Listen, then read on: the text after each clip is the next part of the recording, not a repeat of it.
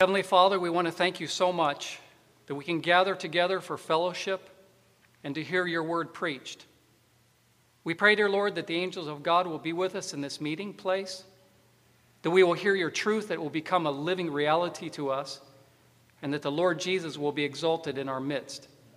Please put your hand upon Brother Goss. Bless him, bless the message, and bless us that our hearts will be receptive to it, and that we will go from this place to proclaim your word, encourage and empower, knowing that we are at the very end of time. We ask these things in Jesus' name. Amen. It's good to see you again. Glad you could be here, and uh, hopefully, you didn't eat too much. As we discussed yesterday, it's a little, little hard to stay awake after you eat a large meal, isn't it? That's why I don't, uh, I don't eat before I speak because I know my blood will leave my brain or head to my stomach.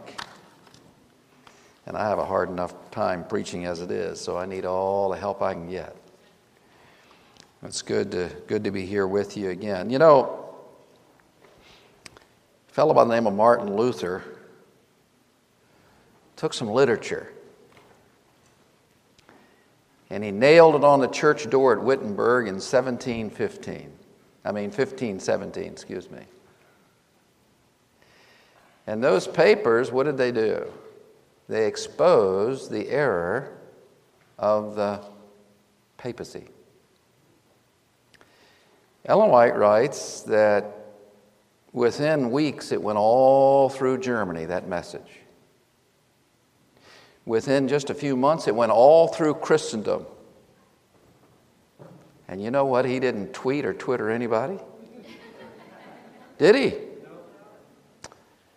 He didn't uh, put it on the radio or the television. It went word of mouth.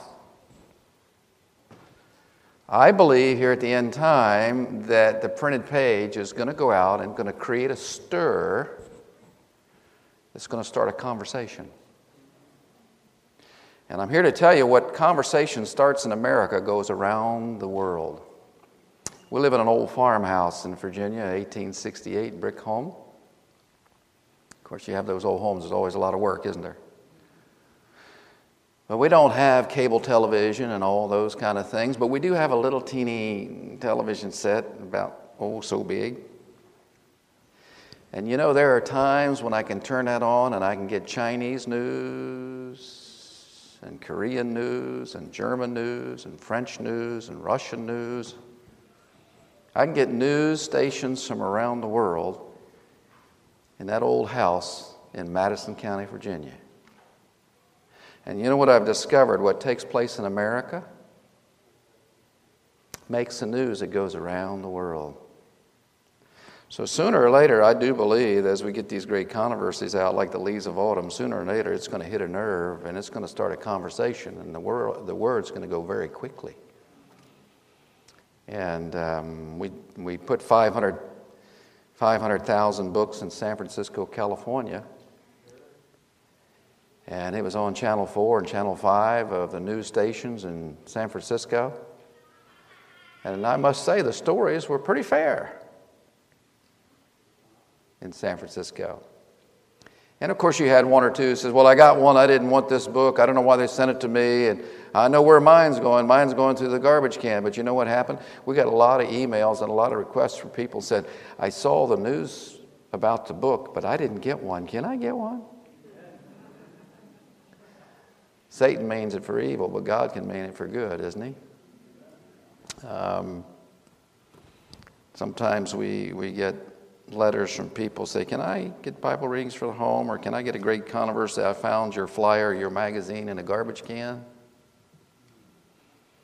One lady told us, she says, We're having a baptism here next week. We're baptizing a couple, and they were out walking and they found one of our magazines ripped in two, laying on the ground.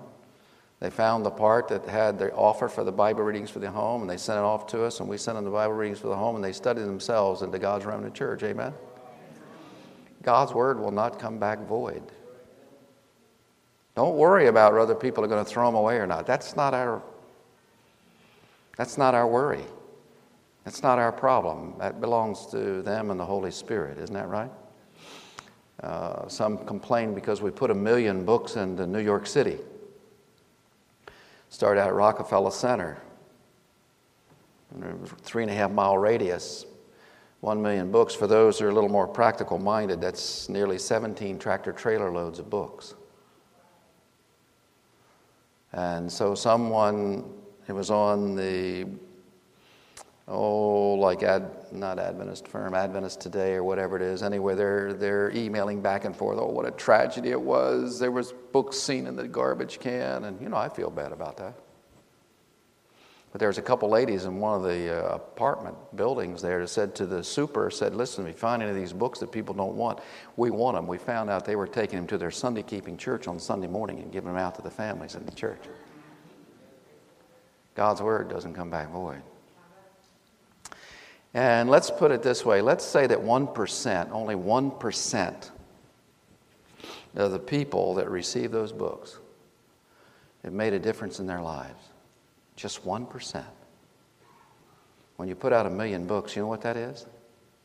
That's 10,000 precious souls for the kingdom. You th- think it was a pretty good project? Think it was worth it? Oh, yes. It was worth it. Jesus said, I'd leave the 90 and 9 to come get that one lost sheep. I'm so thankful that He loves us so much that He did that, right? You know, Pastor Phil was talking about praying for your children. Um, mamas and daddies, don't stop praying for your children. I was out of the church for 34 years. Sat in a bar room many a time telling the guy next to me with a cigarette in one hand and a bottle of Budweiser in the other and telling the guy next door, man, you don't know what you're talking about. Saturday's the Sabbath. I never doubted the Advent truth. It's true. It is, if you're going to go by the Bible, there is no other church. So don't give up on. See, because there wasn't there was a time where I got to see the Jesus that my mother loved and served. Made all the difference in the world. My sister was out of the church. She was praying for her too. My mother died with my sister out of the church, still drinking and smoking. But a year or so after my mother died, on my mother's birthday, I had the privilege of baptizing her back into God's remnant church. Is God good or what? Well, we want to do a little talk here this, this, afternoon called Red Sky in the Morning. If you would please bow your heads with me as we seek the Lord in prayer. Our Father and our God, as we come before your presence again with thanksgiving and praise, oh Lord, I would not dare stand in a pulpit to share with your people from your word without inviting a double portion of thy Holy Spirit to guide my words, my thoughts, my actions. May they be pleasing in thy sight. We're here to uplift you, Lord. We're here to praise you. We're here to learn. We're here to understand where we are in Earth's history and what we can do to be prepared. So, again, we invite your angels to be here walking to and fro, rebuke the devourer, that we might receive the blessing we've come to receive, but not to keep it unto ourselves, but that we would share that blessing with others. We give you praise. In Jesus' name, amen. Red sky in the morning. You've heard that saying, haven't you? But I'm going to share with you it's red sky in the morning with an exclamation point, exclamation point, exclamation point. Red sky in the morning, sailors take warning. Red sky at night, sailors delight. And yeah, that works. We can be there on the farm there in Virginia, and in the morning you get that red sky, you got that certain look. What does that mean? That means inclement weather is coming. There's rain, there's a storm, there's snow, there's something coming. And so we want to take a look at that. We want to take a look at that today. In the book Maranatha,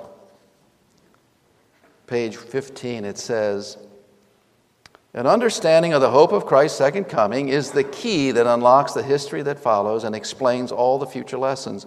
The voice of the true watchman needs now to be heard all along the line. The morning cometh and also the night. The second coming of the Son of Man is to be the wonderful theme kept before the people. Here's a subject that should not be left out of our discourses. Eternal realities must be kept before the mind's eye, and the attractions of the world will appear as they are, altogether profitless as vanity. The truth that Christ is coming should be kept before every mind. I believe one of the reasons why we're so laid back and worried about our golf game and what Erica's doing on As the World Burns is because we don't keep focused on heavenly things and the nearness of the Lord's coming. I was at a church in Florida this past winter, and I like, I like to have my speaking engagements in Florida in the wintertime, especially as I'm getting older. It means a lot to us. Uh, but the, it, was a, it was a division division conference division president retired who was teaching the sabbath school and he said to the class he asked the question it says jesus is coming soon how soon is soon i raised my hand and he said yes my brother i said one heartbeat. True or false? For all intents and purposes jesus has come today for any of us here. We were in a meeting and uh, Dick O'Phil was talking about talking to the youth, and I don't know if you remember a man by the name of Ralph Larson or not, but Elder Larson said to me, he said, Ron, he says, I'm supposed to talk to the youth. I'd like for you to talk with them. He said, they don't want to hear an old man like me. How about would you lead out? And I said, well, Elder, I've prepared something for the major camp meeting here, but nothing for the children. But if that's what the Lord wants me to do, that's what I'll do. And so I go into the room, and there's about 50 teenagers in the room, and I'm up there talking. There's two girls all the way in the back of the room standing up against the wall, giggling and just having a wonderful time. And I said, Excuse me, girls.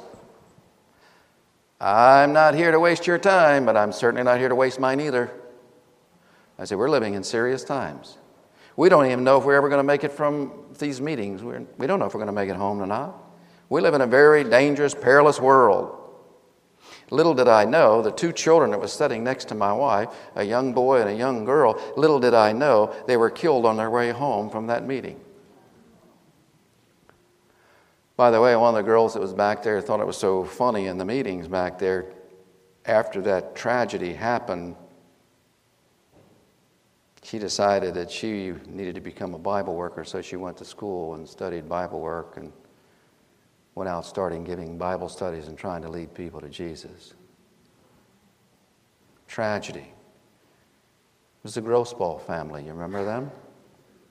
Marshall, his wife, and his two children. Have your Bibles with you. I pray that you do. Open them, if you would, please, to Matthew, Matthew chapter 16. Matthew chapter 16. And let's look at verse, starting with verse 1 through 3. Matthew chapter 16, verse 1.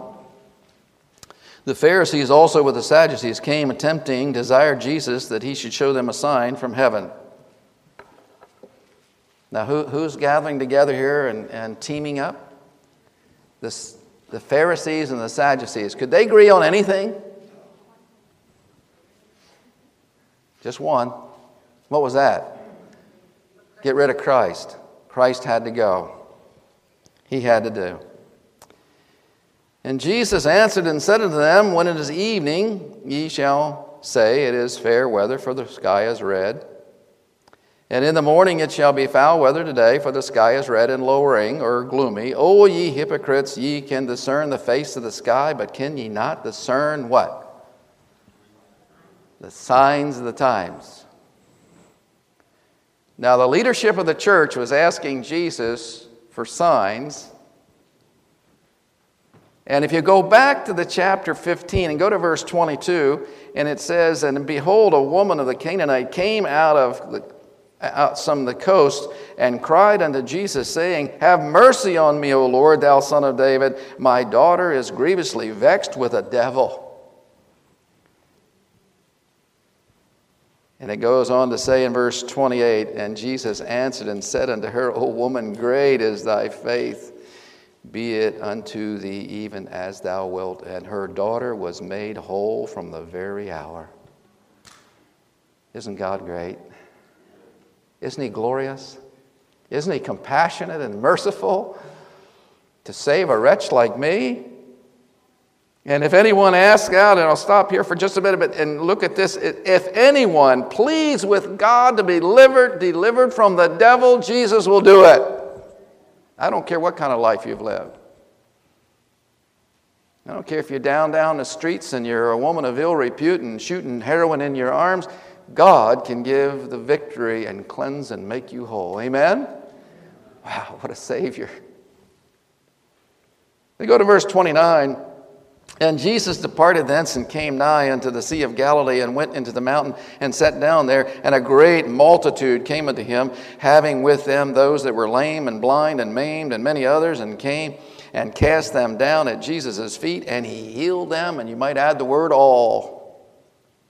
People who had never seen before in their lives, people had never heard before in their lives, people had never walked before in their lives, walked away, ran away, rejoicing and praising the God of heaven, seeing for the first time, seeing the face of Jesus, first thing they ever laid their eyes on. All these things were happening, and Jesus, after that, took a few fishes and a few loaves. And he fed 4,000 men, not counting women and children. And yet the leadership of the church had nerve to ask him, Show us a sign. And we look back at that and we say, How ridiculous is that? But it's even more ridiculous for us, my brothers and sisters, because most of the church today is basically doing the same thing. Oh, yes, we hear the second coming. And when I see the Sunday law come, then. And I used to feel that way when I was in academy, Shenandoah Valley Academy there in Virginia. I used to think to myself when we hear these things about the Sunday law and this coming, and I would think to myself, you know, when I hear about a Sunday law coming, I'll, I'm going to quit sneaking these cigarettes. When I see a Sunday law coming, when I get home and I'm on break, I'm not going to be hanging around with the guys drinking, drinking uh, alcohol and running out to the movies and the parties and all the rest of it. When I see a Sunday law, but you know what, folks? When the Sunday law comes, for all intents and purposes, it's over for Adventists. All you got to do is go to Matthew chapter 25, study uh, the story of the ten virgins. Verse 6 says, Behold, the bridegroom cometh, go ye out to meet him. And it says, And the wise and the foolish woke up out of their slumber. The problem with the foolish, they didn't have representing the Holy Spirit. They did not allow the early rain to do the changing that needed to take place in their lives. And many of us today are waiting for some miraculous thing to happen here at the end of time to change our ways and our habits. And it doesn't work that way because if the early rain is not allowed to do its work in our lives, we'll never receive the latter rain. That's right. Repent. Turn around. Get it right. So we need to look at these things and realize that the signs are, are here. We're going to go through some of them today, but this is volume nine of the Testimonies for the Church. Remember yesterday I told you it's not testimonies against the church, it's testimonies for the church. Dust them off, read them. And if you don't have any, get some because these are to help guide us through these difficult times so that we can be prepared to meet Jesus in peace when he comes. This is page uh, 11. We are living in the time of the end. When did the time of the end start? 1798. You can look at it in Great Controversy, page 356. You can also read it in the books of the what, dealing with uh, Daniel Revelation and other areas, started in 1790. We are living in the time of the end. Well, what, what's the difference between the time of the end and the end time? I remember uh, C.D. Brooks. You ever heard of C.D. Brooks? Black preacher. I used to listen to him all the time when I first came into the church. I used to listen to his tapes over and over again, watch his materials, listen to him. I'd be riding around a patrol car and I'd be listening to C.D. Brooks. He said that he, you know, he came from a poor family, and I think he was out of Alabama. And he said just before Thanksgiving, his daddy would go out and buy a live turkey. And he'd bring that live turkey home and he'd put him in a cage and he would water him and feed him lavishly. He was living in the time of the end. But then the day before Thanksgiving, his daddy would go out to that cage and he would grab that turkey by the neck and he'd have an axe in the other hand it was the end time. I believe that the axe is about to fall. Everything's in place except for one. You know what that is?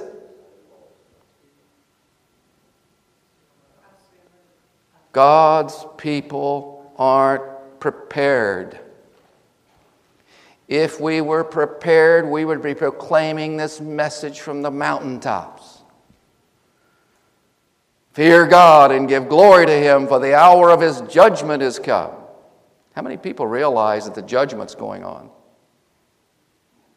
Most people don't have a clue. Babylon is fallen, is fallen, come out of her, my people. Third angel's message anyone receives the mark of the beast in, not on, in their forehead or in their hand shall receive the wrath of God, which is poured out without mixture in the cup of his indignation. First time in mankind's history, the wrath of God is going to be poured out without mercy. First time. Doesn't the world deserve to know? Don't we have the responsibility of telling them? The fast fulfilling signs of the times declare that the coming of Christ is near at hand. The days in which we live are solemn and important. The Spirit of God is gradually but surely being withdrawn from the earth. Can you see it?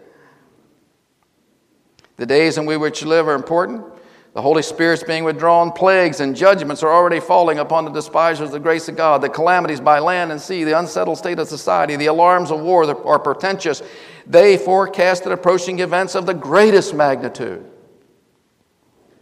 As a matter of fact, it says when the Sunday law comes and something's going to come in to help bring this in, it says it's going to be a stupendous crisis.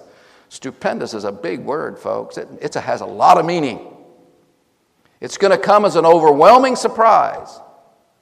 It's going to come as ex- unexpectedly. Jesus says he's going to come as a thief in the night.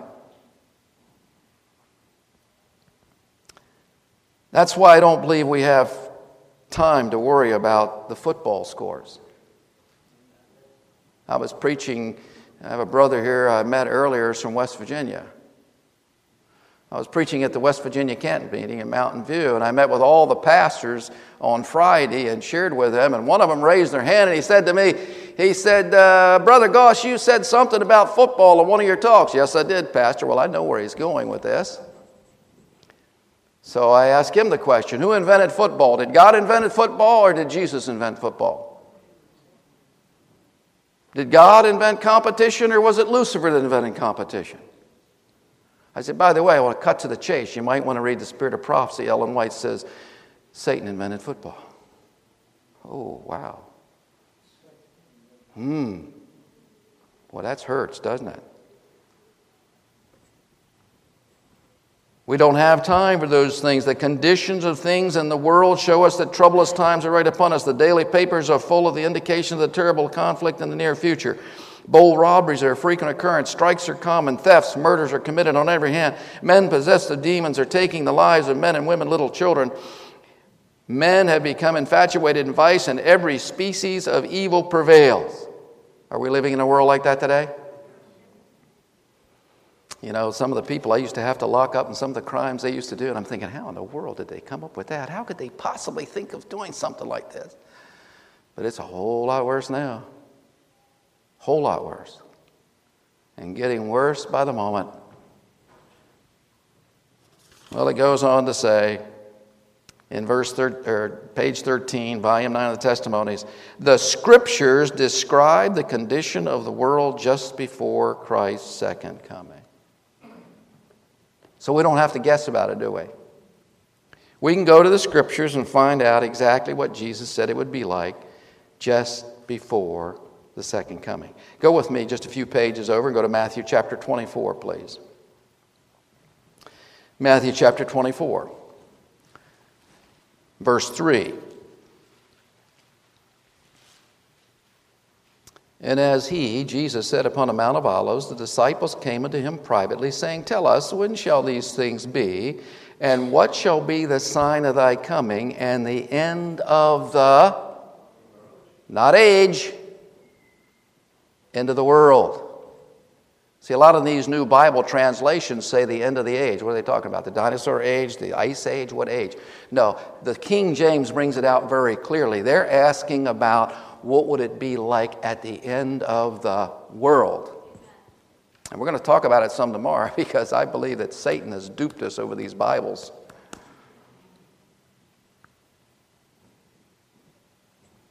What is it going to be like? Jesus answered and said unto them, Oh, there's going to be earthquakes and there's going to be wars. There's going to be. Is that the first thing Jesus said? No. The first thing Jesus says in verse 4, and he says, Take heed that no man deceive you. Verse 5 For many shall come in my name, saying, I am Christ, and shall deceive many. And it must be pretty important because verse 11 says, For many false prophets shall arise and shall deceive many. And it's very, very important because in verse 24 it says, And there shall arise false Christs and false prophets, and shall show great signs and wonders, insomuch that if it were possible, they shall deceive even the very elect. Who's the very elect? Us? Who? Ellen White makes it very clear who the elect are. The elect are those who believe that God can and will save them from sin, not in sin. That's the elect.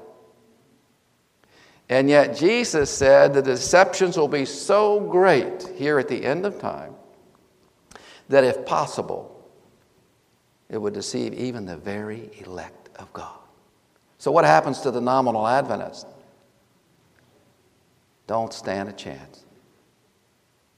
Don't stand a chance. Now, is the world deceived?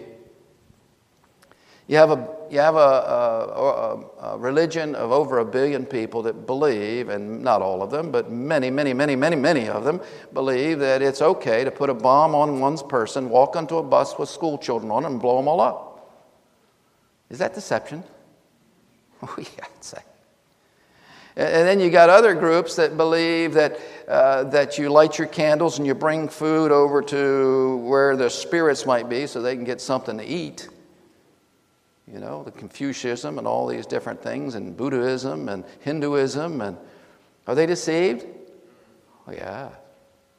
And then you got another billion people who believe that, no, no, if you want to go to Christ and get your sins, you want to be forgiven everything, you, you go to a priest, but you really need to be praying to the Virgin Mary because she can help intercede for you. Is that deception?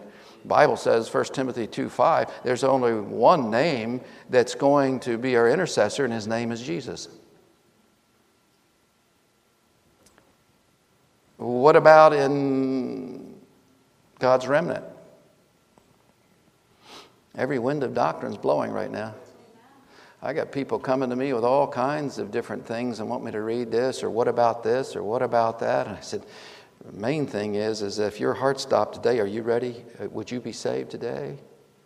That's the real issue. And what are you doing to save someone else's soul?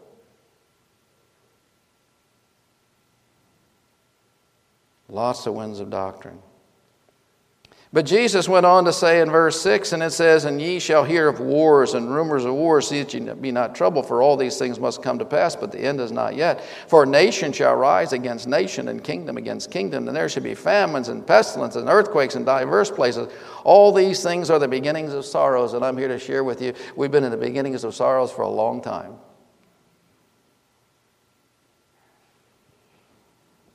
And we got this country that's getting atomic weapons, and that country is getting atomic weapons, and this, this ISIS group now is, is uh, planning on, on buying nuclear weapons from uh, Pakistan or uh, North Korea, or you think they'll use them?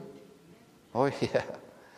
Matter of fact, they believe that the uh, best thing can happen to them is to be martyred on the battlefield, isn't it?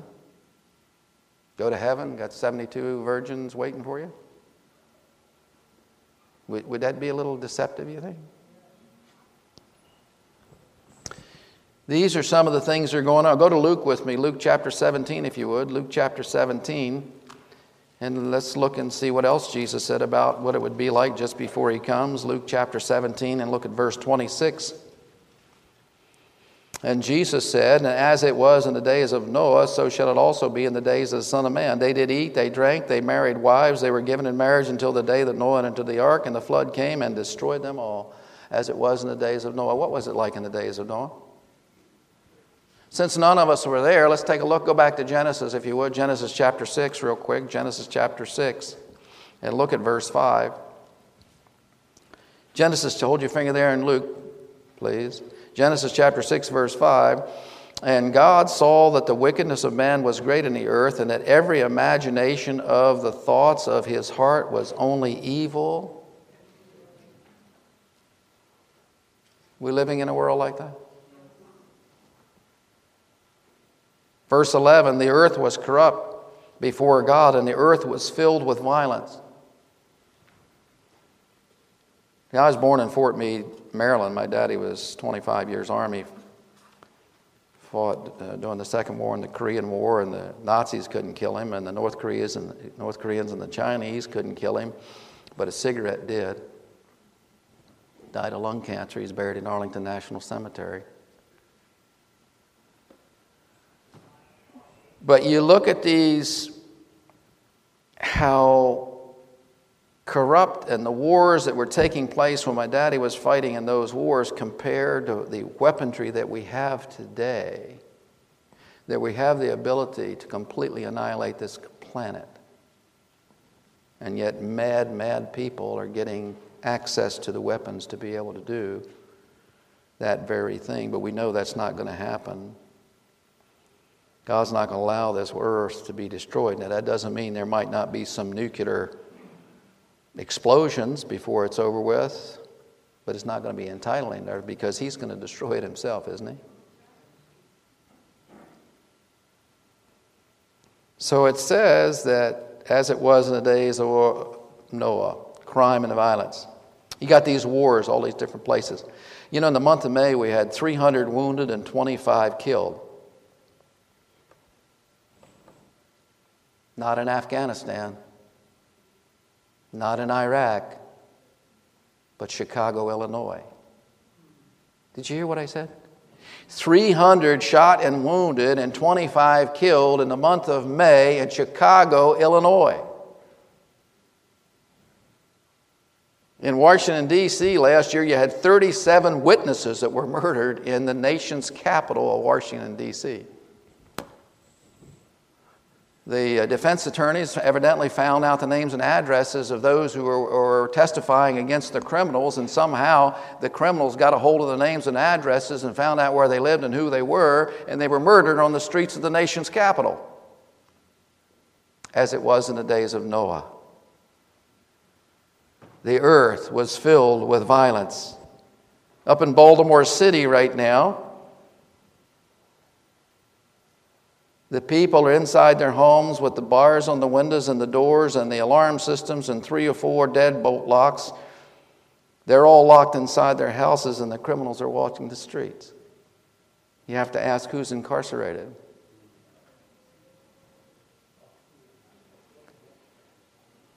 Jesus goes on to say in Luke chapter 17, verse 28, likewise also that it was in the days of Lot. They did eat, they drank, they bought, they sold, they planted, they built it. But the same day that Lot went out of Sodom, and it rained fire and brimstone from heaven and destroyed them all, even thus shall it be in the days uh, day when the Son of Man is revealed. What was it like in the days of Sodom? We don't have time to go to all these places, but all you got to do is go to Genesis chapter 19, and you can read in there is that the young men and the old men surrounded Lot's home and said, Send those men out to us that we may know them. What that mean? They wanted to sexually abuse, sexually abuse. The men wanted to sexually abuse the other men. Big story today. Uh, here, the last few days or something. Uh, Bruce Jenner now calling himself Caitlyn. You hear about that? Folks, there's something sickening about our society. Does God love Bruce Jenner? Oh, yes. Did he die for Bruce Jenner? Oh, yes. Does he want to save Bruce Jenner? Oh, yes, but he can't save him in sin. He's got to save him from sin. Just like he does any one of us. See, I told what some uh, lady told me, and she was trying to, it was an Adventist lady, and basically she's trying to defend her son who had the homosexual tendencies. And I said, ma'am, the same God that gives me the grace and power to be faithful to my wife and not run around with someone else's wife is the same grace, the same God that can help your son for not trying to steal her husband. Isn't that right? These are signs. These are signs of the times. Jesus said would be. Go with me over a couple of pages. Luke chapter 21, verse 25. Luke chapter 21, verse 25. And by the way, it won't be long, for what I just said will be illegal. And there shall be signs in the sun and the moon and the stars and the earth, the stress of nations with perplexity, the sea and the waves roaring. Jesus said men's hearts would be failing them for fear of what's coming upon the earth. And if you look in the Greek of what Jesus is talking about here, it says the seas will be leaving their boundaries and causing perplexities among the nations. Have we seen a little bit of that happening? Anyone remember the uh, Sumatra tsunami? You know, it's interesting if you read the articles about, about that. The water buffalo in, in Thailand and, and Indonesia and the elephants and some of those things broke away from where they were being penned and held and broke away, and they all went to the high ground. The intelligent people laid on the beaches and drowned. 200, nearly 250,000 people died as a result of those tsunamis. 250,000. Does that remind you of a story in the Old Testament? The animals went in two by two and seven by sevens. And the people stood outside and mocked Noah and called him a fanatic and a legalist and a madman. And all he was trying to do was to help save them. Go to 2 Timothy real quickly. 2 Timothy chapter 3. You know these things, but we need to go through them. We need to be reminded of where we are in time. 2 Timothy chapter 3, starting with verse 1. Paul says, writing on the pen of inspiration, This know also that in the last days perilous times shall come. What does perilous mean? Dangerous times. Dangerous times. Whether you're in a high school in Colorado or you're in a, a little kindergarten school in Connecticut or you're in a movie house in Colorado or you're in France trying to get one of their uh, get a, in a deli or something and you get shot down and killed, it's getting so bad that even New York City police officers sitting in their cars armed, someone comes up behind them and shoots them in the head and kills them. We're living in perilous times. Whether you're on a, a boat in China where they're still looking for the rest of the 435 bodies, or you're on an aircraft flown by a German pilot who decides to take everybody out with him. We're living in perilous times. Paul goes on to say, For men shall be lovers of their own selves, covetous, boasters, proud, proud, blasphemous, disobedient to parents, unthankful, unholy, without natural affection, truce breakers, false accusers, incontinent, no self control, false are fierce, despisers those that are good, traitors, heady, high minded, lovers of pleasures more than lovers of God, having a form of godliness but denying the power thereof, from such turn away. Who is Paul talking about? He's talking about what the Christian church is going to look like. He's not talking about the world here. He's talking about what the church, so called, would look like just before Jesus comes. As a matter of fact, Jesus said in Luke chapter 18, verse 8, Will there be any fa- faith found on earth when I come? Oh, how many times I've locked people up with the cross around their neck. You know, people smiling, hey, Jesus loves you. And they just ripped off some little old lady down the street. I remember Joe Crews, who was a dear friend of mine. He was doing meetings in Baltimore, Maryland. The pastor the pastor was there uh, and he had to close up. I don't know where the deacons were. They weren't doing their jobs evidently but he had to lock the church up shut the lights out lock the church up before he left. Everyone had left. The pastor's coming out. It's dark. He gets into his car. Two men approach him stick a gun in his back. Accost him tie him up put tape over his mouth put him in the trunk of his own car take his keys and they drive around baltimore as they say in baltimore, baltimore maryland as they're riding around baltimore maryland trying to figure out what they're going to do with this pastor. Finally, they decide to let him out, out of the trunk and they're, they're going to let him go. And so this was a good pastor, Gene, good pastor, because the pastor said to these criminals, I would like to pray for you before I leave. And so he had prayer for the two men that just robbed him. And one of them said to the pastor, put his arm around the pastor's shoulder, and he said, Pastor, we're so glad you prayed for us, for you see, we are Christians too. Isn't that the way it's becoming, basically? Do you know Pew just took research and did a study on it that most young people, what do they call them, the, the youngest ones now? It's the Gen Xers or the millennials or whatever they call them today. Do you know that most of them don't want anything to do with church? Because they see nothing but hypocrisy. They don't want to come to our churches. And, and somehow the Adventists have got in their mind is if we water everything down and we make them feel comfortable and we play their music and we have their little clown shows, we're going to draw people into the church. Folks, that's not what people are looking for. Let Hollywood take care of that. It didn't keep me in the church, I'll tell you that. What we need to see in the church and among God's people is we need to see Jesus reflected in a real, heartfelt love for souls and is willing to do something about it. And just talking about it all the time. Well, we also have another sign of what's going to take place dealing with our liberties. Go to Revelation chapter 13. Revelation chapter 13 and look in verses 1 through 3. Revelation chapter 13, verses 1 through 3. And I stood upon the sand of the sea, and I saw a beast rise up out of the sea, having seven heads and ten horns, and upon his horns ten crowns, and upon his heads the name of blasphemy. And the beast which I, which I saw was like unto a leopard, and his feet was the feet of a bear, and the mouth was the mouth of a lion. And the dragon gave him his power and his seat and his great authority. And I saw one of his heads as it were wounded to death, and his deadly wound was healed. And all the world wondered after the beast. All the world wondered after the beast. I have a few articles here I want to share with you.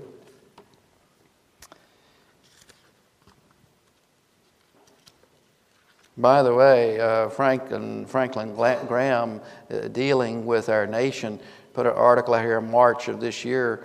He said, Today we are losing mor- mor- morally our nation, and the foundations of this country are collapsing and falling apart. We better stand up, we better speak up, and we, we start getting Christians to run for office and voting for those Christians that run. What's, what's Franklin Graham's? What's his answer? Politics. And aren't we told? And, and Adrian Rogers put a little book out, Will God Impeach America? And you know what he says? The reason why we're having so many tragedies and so many heartaches and the crime and the violence and, and the floods and the fires and the tidal waves and all that, the reason why is because we're not going to church on Sunday. Isn't that what we're told is going to happen here at the end? Franklin Graham, America's culture of death. Listen, I don't think there's any doubt that this is the culture of death in our country. He says, for example, football used to be a dominant choice on television on Sunday evenings in the fall and the winter. But today, for example, 17 million people skip the football game to watch the season premiere of The Walking Dead. About zombies, of all things. Well, yesterday I mentioned something if you looked up Scarlet Woman, so I decided to bring a couple things because this Revelation 13 is talking about this subject and dealing with Revelation chapter 17, Scarlet Woman. And so when you look it up in the Webster's New, New World Dictionary, uh, the 1957 edition, Scarlet Woman, it says the Roman Catholic Church uh, term based on the references of Revelation chapter 17, verses 1 through 6. If you look at Funk and Wagnalls New College Standard Dictionary in 1950, it says the woman of Revelation chapter 17, an abusive epithet first applied to pagan Rome, laterally applied to the Roman Catholic Church.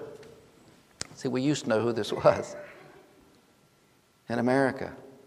Matter of fact, the last time I saw that, uh, the latest one was in year 2000 in, Encarta Dictionary, but you will not find it any longer. It's no longer there. TheHill.com, December 24th, 2014. That's Christmas Eve, isn't it? What better time than Christians to turn their thoughts to? Who do you turn your thoughts to on Christmas Eve? thehill.com. The, what better time than Christians to turn their thoughts to Pope Francis, a voice of our generation and all generations in the whole world? Francis is the people's pope. He is the most popular public figure in the world. What's the Bible say? Sign of the times of the last days, the whole world will wander after the beast. There is, a, there is a ready for Hillary movement, a ready for Elizabeth Warren movement, a more profoundly, a ready for the Pope Francis movement that is America and global. He's gotten so popular. Anybody ever heard of Elton John? What's he known for? Besides music. Lifestyle, right?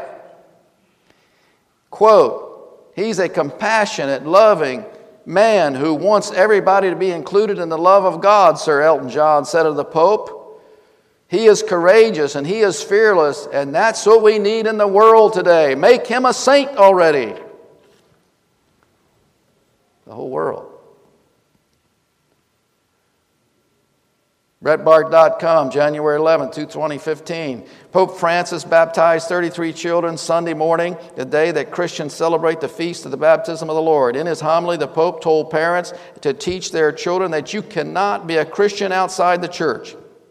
You cannot follow Jesus uh, without the church because the church is the mother and makes us grow in the love of Jesus Christ, he says, referring to the famous statement of the saints. Say, Cyprian of the third century, the Bishop of Carthage, no one can have God as Father who does not have the church as mother. What church you spoke he's talking about? The Adventist church? Doesn't that come right out of Revelation chapter 17? The mother, the mother of all churches. There's a limit this article, this next article goes on to say there is a limit to free expression. Pope Francis said Thursday that there are limits to freedom of expression, especially when it insults or ridicules someone else's faith. Would it be an insult to be a Protestant today and say that the leader of the Roman church as the man of sin? Would it be an insult if uh, we to be a Martin Luther and say if there's a hell, Rome's built right over top of it? Would, would it be an insult to say that the Bible says that this organization is led by the devil himself? Isn't that what the Bible says? He gets his seat and his power and his authority through the dragon. Would that be an insult? How long before you think it will be illegal before you can get the great controversy out? Have you heard any talk about hate speech recently?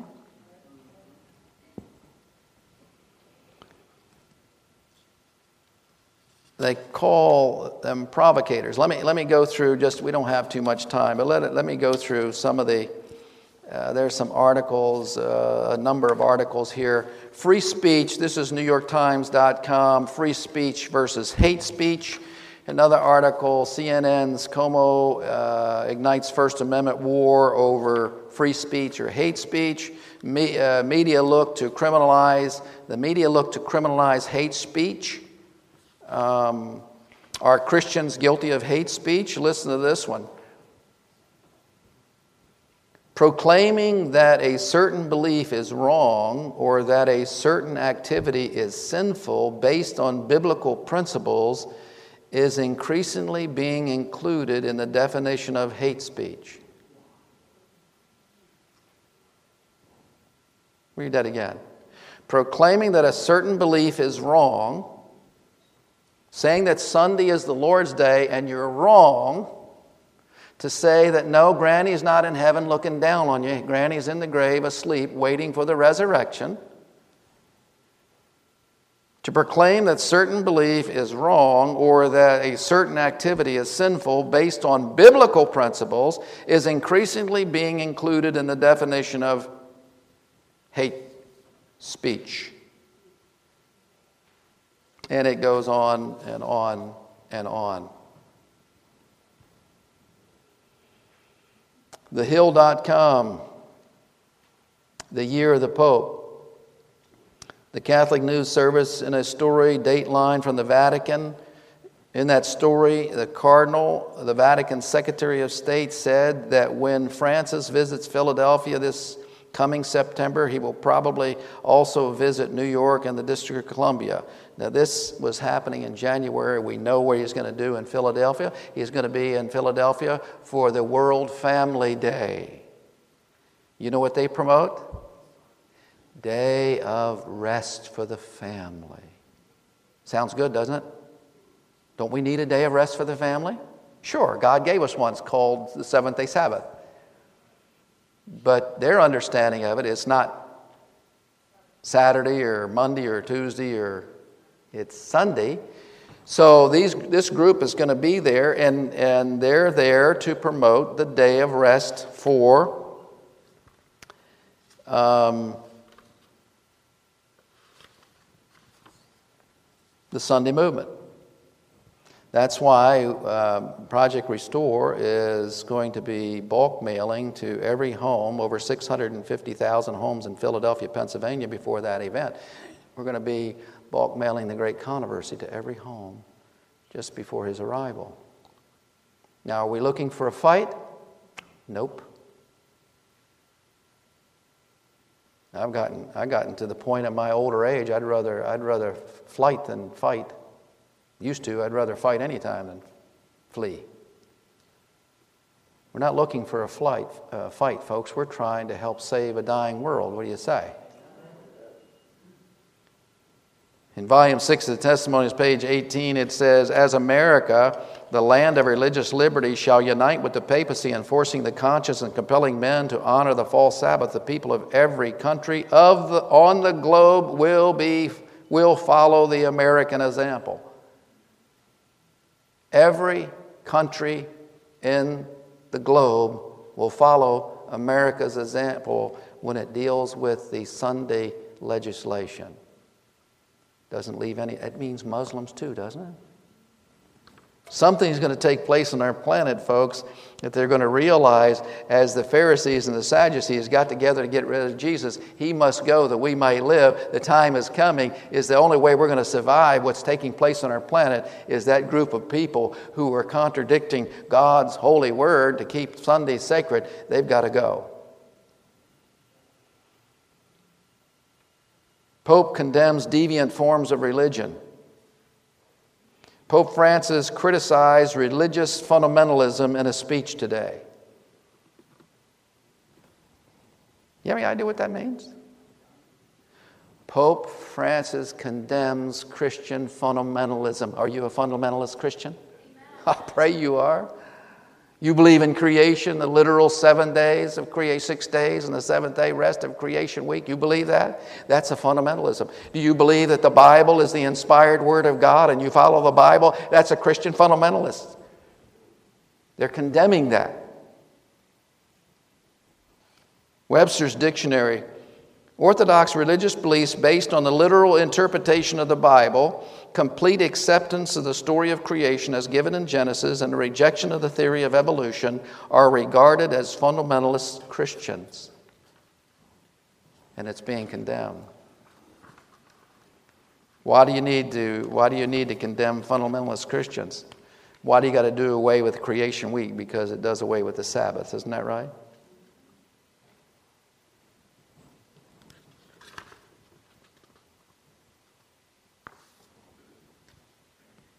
Taking Back Sunday. This is a Gazette Virginian. Across the nation on Sunday mornings, most people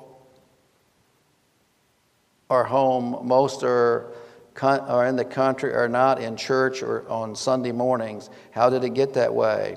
What is the cost of life, family, and society? What, what more then we should be doing? Can you imagine? These could be the most important words have ever read. Remember the Sabbath day to keep it holy. What day are they talking about? Sunday. These are in the papers. Pope Francis, we need keep Sunday to be happy. Quote, this is actually one of the Ten Commandments honor the Sabbath, Exodus 20, verse 8, once a week, give a whole day to meditation, worship, family life, tending the needs of the Spirit, he goes on to say. Here we have evangelicals unable to resist the papal power. They're all at the Vatican. Here's Kenneth Copeland praying for the Pope. Here you have uh, uh, James uh, Robison giving a high five with the Pope. Pray for James Robinson. I've personally given him the Illustrated Great Controversy. Pray that he'll read it and come to his senses before it's eternally too late. let me share another thing or two here because we need to close. This was taken out of the Detroit newspaper. And this was back in July 7th of 1998. Pope's call for worship welcomed. In obedience to the third commandment, Sunday must be sanctified above all by participating in the Holy Mass. Now, what does it mean to participate in the Holy Mass in the Roman Church? That means that you accept that wafer as the actual flesh of Jesus. And then you drink that wine, that that's the actual blood of Christ. You know, millions of people gave their lives over that issue that refused to accept that. In obedience to the third commandment, Sunday must be sanctified above all by participation in Holy Mass. In his letter, the Pope goes on to say a violator should be punished as a heretic. No response? Detroit, Michigan, United States of America, has in the newspaper on the front page the Pope says if you don't go to church on Sunday and be in the Mass, you should be treated as a heretic. What did they used to do to heretics?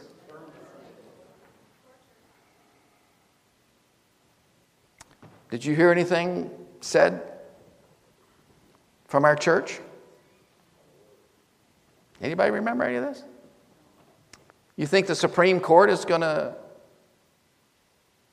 protect us? There's not one Protestant on the Supreme Court, folks. Out of nine justices, not one Protestant on the Supreme Court of the United States of America. Did you know that your Congress and my Congress in the House voted 416 to 1 to give the Vatican a stronger voice in the United Nations? And there were three Seventh day Adventists in Congress when that vote was taken. And I went to Congress and I was meeting with different congressmen up there. And uh, I went to this one Adventist congressman and I said, Congressman, 416 to 1, you weren't one of them. Hey, Jim, do you remember, uh, remember that vote? Uh, no, sir, I don't recall that. Maybe they had attached to something else. Oh, we'll look into it. We'll get back with you. I've never heard anything from them. Well, what good are you in Congress if you don't even know what you're voting for? Or not voting for? Friends, I'm here to tell you Satan has been painting us in a corner for quite some time, and it will not be long. We will not have any maneuvering room whatsoever. None. Let me read a few final statements here before we close. Maranatha, page 23. The perils of the last days are upon us. And in our work, we are to warn the people of the danger they are in. Let not the solemn scenes which prophecy has revealed be left untouched. If our people were half awake, if they realized the nearness of the events portrayed in the book of Revelation, a reformation would be wrought in our churches, and many more would believe the message. We have no time to lose. Page 25, Maranatha. The judgments of God are in the land. The wars, the rumors of wars, the destruction by fire and flood say clearly that the time of trouble, which is to increase until the end, is very near at hand. We have no time to lose. Excuse me. The world is stirred with the spirit of war. The prophecies of the 11th of Daniel have almost reached their fulfillment. The prophecies of the 11th chapter of Daniel have almost reached their fulfillment. What does chapter 12, verse 1 say? And at that time, Michael stands up. What does that represent? Close of probation. Let he that be filthy be filthy still. Let him be holy be holy still.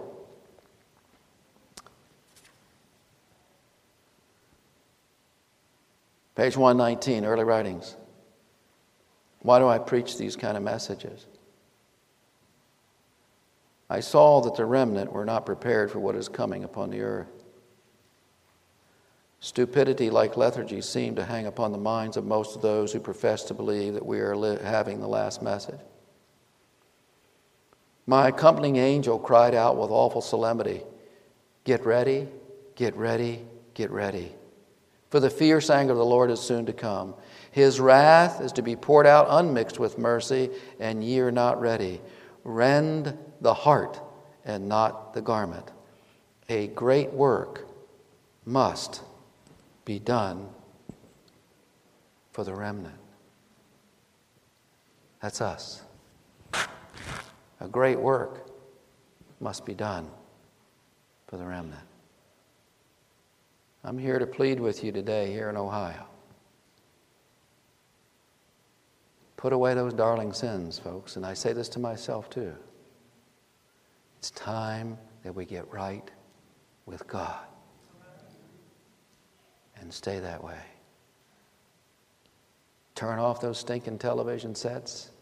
Get some calluses on your knees from being in prayer break out those books you haven't read for some time, and I'm including The Great Controversy. If you haven't read it recently, you need to read it again today because it's happening right now. Right now. Because I look forward to the time, and that time is not too far away. I don't believe that it's too far away. As it says in page 606 of the Great Controversy, 606 of the Great Controversy. The laborers will be qualified rather by the unction of His Spirit than by the training of the literary institutions.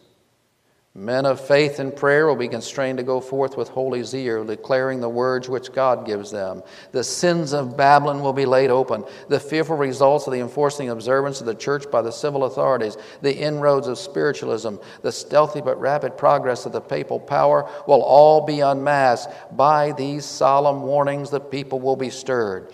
Thousands upon thousands will listen who have never heard words like these. In amazement, they hear the testimony that Babylon is the church, fallen because of her errors and sin, because of her rejection of the truth sent to her from heaven. As a people go to their former uh, teachers and eager inquiry. Are these things so? The ministers present fables and prophesy smooth things. But since many refuse to be satisfied with the mere authority of men and demand a plain, thus saith the Lord, the popular ministry, like the Pharisees of old, filled with anger and their authority is questioned, will denounce the message as of Satan and stir the sin loving multitudes to revile and persecute those who proclaim it. You want to be one of those people? Proclaiming the last message? You can do it. You don't have to give a sermon. I was in a store here some years ago and I went into the produce section to pick up some produce. I needed some bananas, and there was a little banana tree type thing with all these bunches of bananas on it. And there was a lady probably in her mid 60s, and she's wheeling around. She'd pick up a bunch of bananas, she'd look them over, and she'd put it back. She'd pick up another bunch, and she'd look them over very carefully and put them back. And I'm waiting. I don't want to just jump in front of her and grab some bananas. I'm waiting patiently, which is difficult for me. Uh, born in a military hospital, daddy 25 years Army. I was in the Army in law enforcement. But by God's grace, I'm waiting patiently. Finally, I say to her, Decisions, decisions. She says, Oh, I hate decisions. I said, Ma'am, I do too. That's why I turned mine over to Jesus Christ. What did you say? I said, I hate decisions too. That's why I turned mine over to Jesus Christ. Tell me more. I said, You know, I prayed this morning that the Lord would lead me to someone who wanted to know more about Jesus today. And I believe you're the answer to that prayer. I said, Tomorrow night we're starting an evangelistic series, and I'm inviting you to come.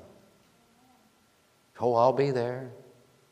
I'm waiting, waiting. She doesn't show up the first night. I said, Oh, Lord, did I say something wrong? Did I, did I do something that would discourage her from coming? And I'm continuing to pray. And the next night, that lady was there. And the next night, that lady was there. And the next night, that lady was there. At the end of those meetings, this Baptist lady was baptized into God's remnant church.